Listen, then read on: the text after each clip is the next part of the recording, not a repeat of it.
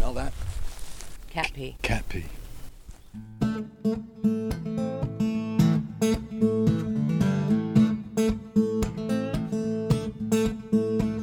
Before we even see the clumps of yellow pitcher plants ahead, we smell them.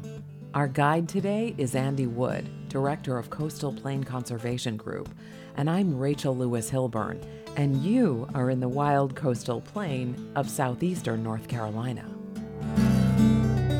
It's not unlike a La Brea tar pit, you know, where a, a muskox or a bison gets trapped and that draws in a saber-toothed lion or a bear to feed on it. It gets stuck and suddenly you've got a pool of tar loaded with various animals. And so we have that with the yellow pitcher. In each episode, we meet a plant or an animal endemic to this biodiversity hotspot so we can better understand our coastal plain ecosystem and who lives here with us. Right now, we're exploring Holly Shelter, a nature preserve and game land in Pender County that boasts tens of thousands of acres, one of the last great pieces of connected natural area in southeastern North Carolina. That's because humans are rapidly building all around it. These are pitcher plants? Yellow pitcher plant. And this is a low wet spot that's now naturally populated. These weren't planted, these got here naturally. So they were here already, which is evidence that this was a wetland to begin. And they've just taken over in here robustly because it's a, a perfect habitat for them. This is a profusion. They're thick. And if you tried to dig a hole in there, you would, if you plunged a shovel into that, you'd hit rhizome, the underground stem of all those pitcher plants. They're all interwoven like fabric. And so that's that's a bed of pitcher plants. In between the trees, pond pine, longleaf, loblolly, we're standing on the edge of what looks like a small pond. The yellow heads of blooming pitcher plants outline the perimeter. Yellow pitcher plants bloom here in April and May, producing flowers with five bright yellow, drooping petals. The flowers, they're they're surreal. They look alien. The fun thing about them is when you have a plant in a pot that's blooming and you're using it in a program and you've got it in your car, uh, suddenly it smells like a cat has relieved itself in your car. It smells like cat urine. Nice. It is just not attractive. So it, you don't see them often in floral arrangements. But if they weren't quite so foul smelling, you might. As Andy just said, they look exotic, sort of alien. According to the U.S. Forest Service, they can grow up to three feet tall with green or sometimes red veined stems, long tubes that hold a mysterious and deadly cocktail for their prey. These tubes, or pitchers, are protected on top by a flap or a hood. What role do they play in the ecosystem here? They are apex predators of insects and some spiders and even snails. We walk towards them to get a closer look. Andy picks up an old dead plant to show me. You can see it's a long tubular stem. It, it grows as a hollow tube. And what happens, the plant secretes something, we think, right here, that serves as a draw to ants and wasps in particular. So they'll climb up the stem, drink on this, and as they're moving around, it's like walking on a railroad tie. And you have a, a you have a good chance of falling out to the to the left, or if you fall to the right, you're going to drop down into this tube, which in the living plant, and you can feel it's fairly smooth. Mm-hmm. And when it's alive, the inside is covered in loose, waxy cells. So the claws on the end of an ant or wasp's feet can't get a purchase. And as they struggle, they're slowly dropping down into this tube, trying to get away. The, and because it narrows as it goes to the root, the insect gets bound tighter and tighter and it can't move any much more. It keeps slipping further and further down.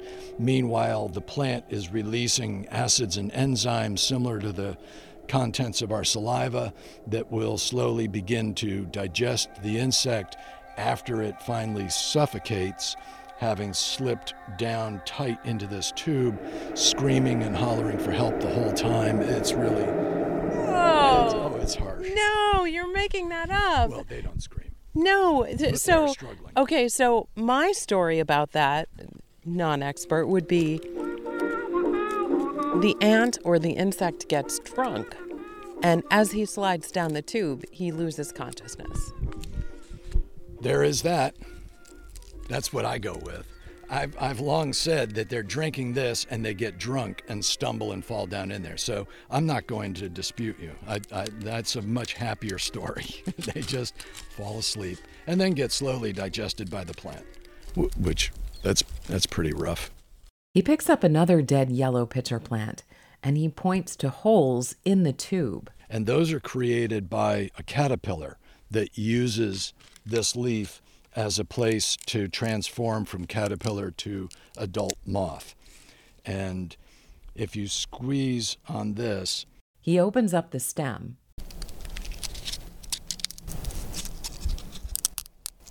you'll see that it's loaded with the dried remains of last year's meals. It, it looks like compost. It's a little ecosystem in each one of these plants.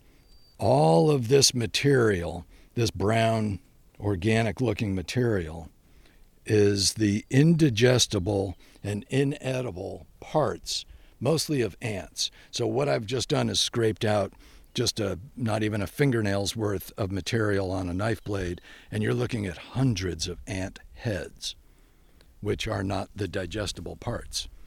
The moth doesn't eat it, the plant can't digest it. So, those are ant heads. All of this, the bulk of this, is chitinous material ant heads, thorax parts, bits of leg.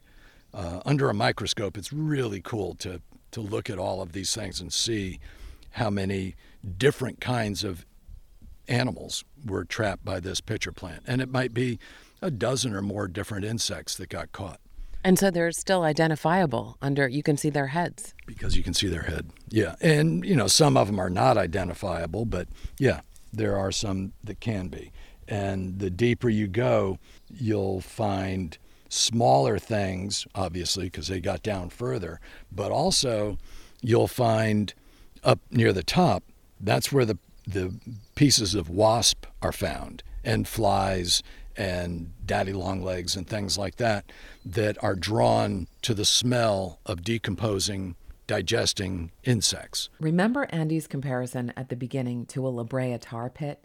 The smell of the first group draws the next group of predators. They get caught and drown, and the smell of their decomposition draws the next level of predator, and so on. A massive ecosystem in what is, to us, a small plant. In the living plant,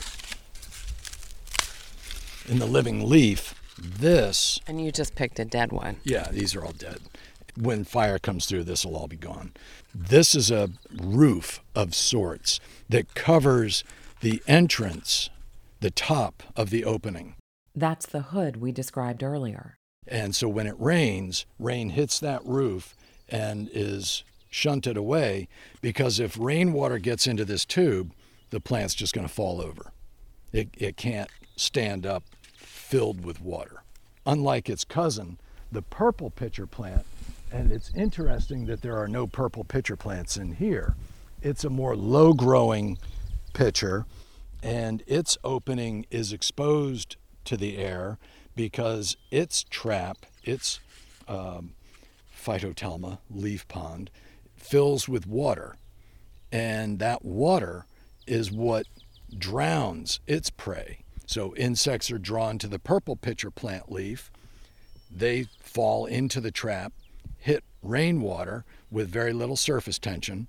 They sink and drown and then get digested by acids and enzymes produced by the plant, but probably more aided by other things that live in that water bacteria, protozoans, and mosquito larvae that feed on that drowned insect. And then those bacteria, protozoan, and mosquitoes produce waste, ammonia rich that gets converted by more bacteria into nitrite, which then gets converted to nitrate as a source of nutrient for the plant, which absorbs the nitrate right through the leaf wall, which is kind of weird because usually plants get nutrients from their roots. But in the case of pitchers, they get it from roots, but they also supplement by getting nutrients through their leaves. Other plants do that too, but it's really cool with pitcher plants. Fly traps, butterwort, bladderwort. Yep, those are all carnivorous plants, all endemic to the southeastern coastal plain. And we're about to find some of these others. This is not a friendly place to insects. We haven't yet addressed the most famous carnivorous plant, the Venus flytrap, also endemic to North and South Carolina, even though it's since been introduced in other states. The flytrap has been a threatened species, partly because it was a high value target for poachers. But Andy Wood says the real danger to the Venus flytrap today is habitat loss, thanks to development. The flytrap's official status, though, recently changed. In late July 2023, the U.S. Fish and Wildlife Service announced that because the Venus flytrap is not facing an imminent threat of extinction now or in the foreseeable future, it no longer warrants listing under the Endangered Species Act. In the state of North Carolina, though, the flytrap is still considered a threatened and protected species, and it is still a felony to poach them. Poaching was historically conducted by subsistence families around Holly Shelter, Pender County, and it was primarily uh, African American community that were enlisted by uh, growers, plant growers, especially in Holland, who would pay them pennies per plant to collect fly trap. And this goes back decades, many decades, before it was illegal to poach. But even after it became illegal to poach, these growers from Holland and other areas would still pay good money for fly traps. But back in the 90s, the the poachers were aging out. They were in their 60s, 70s, and 80s. And it turns out their kids did not want to inherit the tradition. And so poaching fell by the wayside because it fell out of favor with the families that originally did it. Back then, says Andy, they would fill up burlap sacks with hundreds of fly traps they could find in just a few square feet. So they can pluck out thousands of plants in in a morning. Now the big poaching issue in Holly Shelter is for reptiles and amphibians. People come in here uh, when it's a warm, rainy night. They'll cruise this road when the gates are open looking for snakes. They're dealers in the black market pet trade, says Andy, from all over the United States. And they get what kind of snakes? Eastern king snake, mole king snake, southern pygmy rattlesnake, timber rattlesnake, rat snakes. Some of those are venomous snakes. Why? Why venomous snakes? Uh, that's all the more appealing because of the, the risk. A pair of pygmy rattlesnakes uh, especially the red phase that we have here, is worth many hundreds of dollars, maybe a couple of thousand dollars. A healthy eastern chain king snake might be worth 50 bucks. A red phase mole king snake might be worth a couple of hundred dollars. So somebody could come through Holly Shelter and collect a thousand, two thousand dollars worth of snakes in one night. Even though that kind of poaching isn't as profitable as it used to be, Andy says he just doesn't see as many snakes as he used to see in Holly Shelter. Yeah, Holly Shelter is getting hammered and uh, continues to get hammered, but the Wildlife Commission realizes that they're beefing up their enforcement when they can. But resources are limited.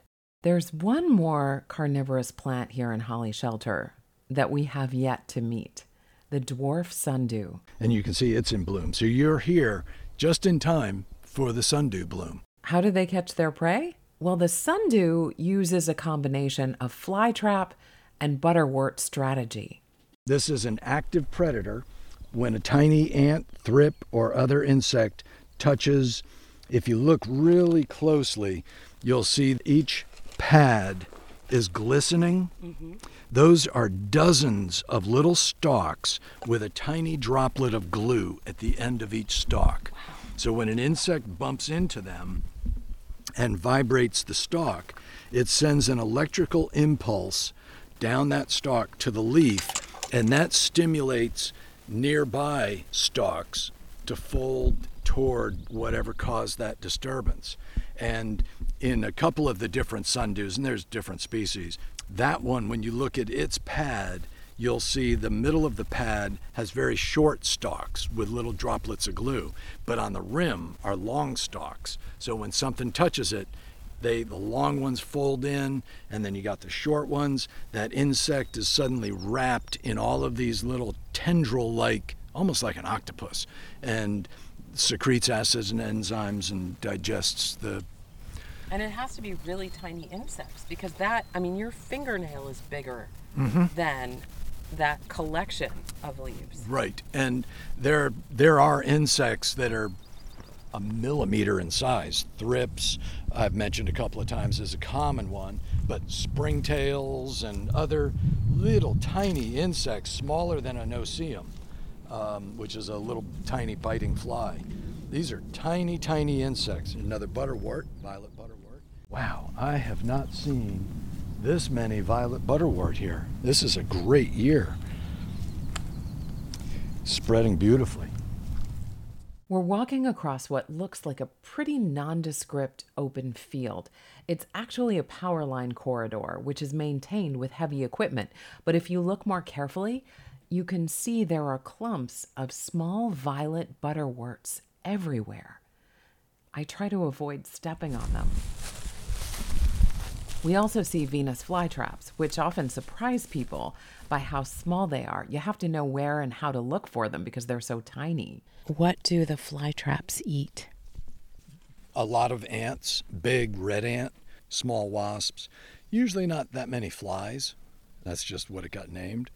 But small insects like that, even snails, we have small terrestrial snails. Andy's pointing to the violet butterwort. When you look at the leaf, it's a rosette of leaves curled on the edges. And when tiny, tiny ants come across, or thrips, other very tiny insects, when they walk across that leaf, there are glands on the surface of the leaf that secrete a glue like substance that mires the legs of the insect. And as the insect struggles, it's sending uh, electrical impulses to the plant's leaf that secrete more of that glue, gluing the insect and then drowning it kind of like in saliva and digests the soft parts of the insect. Just inches away, we see a few purple pitcher plants.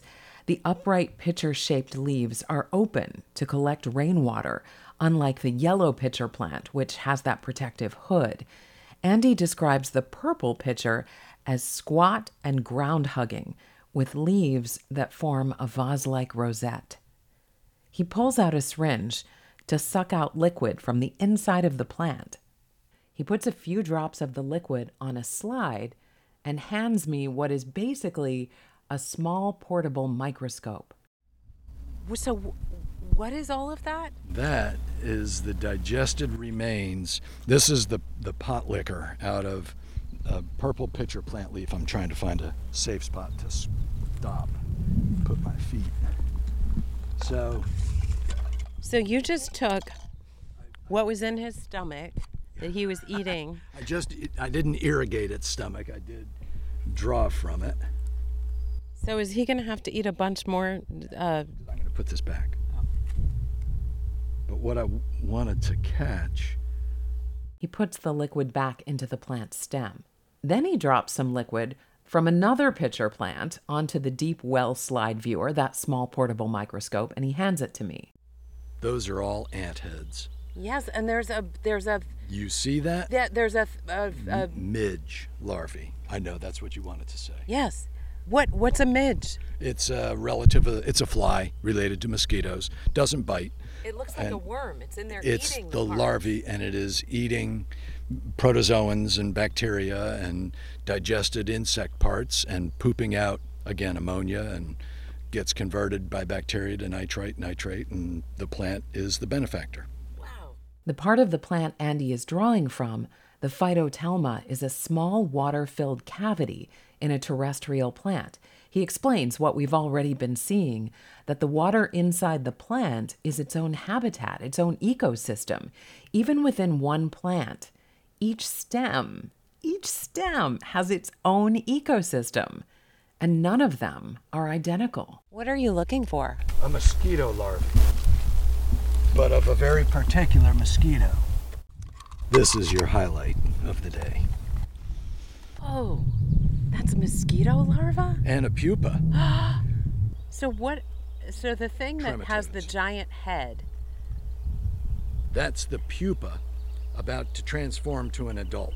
and is the adult the longer No, spiny that's thing? the larva. Okay. The adult is a very tiny mosquito that eats nectar. It doesn't draw blood. The mosquito larva looks like a long spiny worm. It's it's kind of shrimp-like actually. And sitting at one end of its body, seemingly way out of proportion in size, is what looks like a very large bobblehead. And that is the southern purple pitcher plant mosquito. so it's specific to the southern purple pitcher plant? Specific. It doesn't Doesn't draw Live- blood, it pollinates flowers. As do most mosquitoes. Most mosquitoes are pollinators. Only a handful suck blood. And of that handful, it's only the female that sucks blood as a nutrient source for her eggs. Male mosquitoes don't bite, they don't even have a piercing mouth part. So when we wage war on mosquitoes, we're killing more than half of the ones that we don't need to worry with. Mosquito spray kills all arthropods, not just mosquitoes. So if you're wondering, where have all the lizards gone? Where have all the tree frogs gone? Where are the birds gone? Do you use mosquito spray? You're starving them. And you're killing this guy, which has nothing to do with us. They're just going to go out and pollinate flowers and then come dump eggs in these pitcher plants. Yikes. On the way out, we pass by once again that first small pond we encountered, the one surrounded by yellow pitcher plants. What is that guy we're hearing? a southern leopard frog. So we have two bladder bladderworts, yellow, purple, and reader eye pitcher plants, flytrap, and butterwort. That's seven carnivorous plants we've identified. all in this one little area. None of this is planted. This just naturally came up in here. We see some fish swimming under the surface. Those are mosquito fish right there. They look just like a guppy. Mm-hmm. So they're eating all the mosquito larvae. So that's why we're not getting eaten by mosquitoes right now. Correct. Correct. Maybe nature knows what it's doing. Thanks, as always, to Andy Wood of Coastal Plain Conservation Group. To find the full episode, along with the transcript, notes, and resources, visit WHQR.org or your favorite podcast platform. And thank you for joining us. I'm Rachel Lewis Hilburn in the wild coastal plain.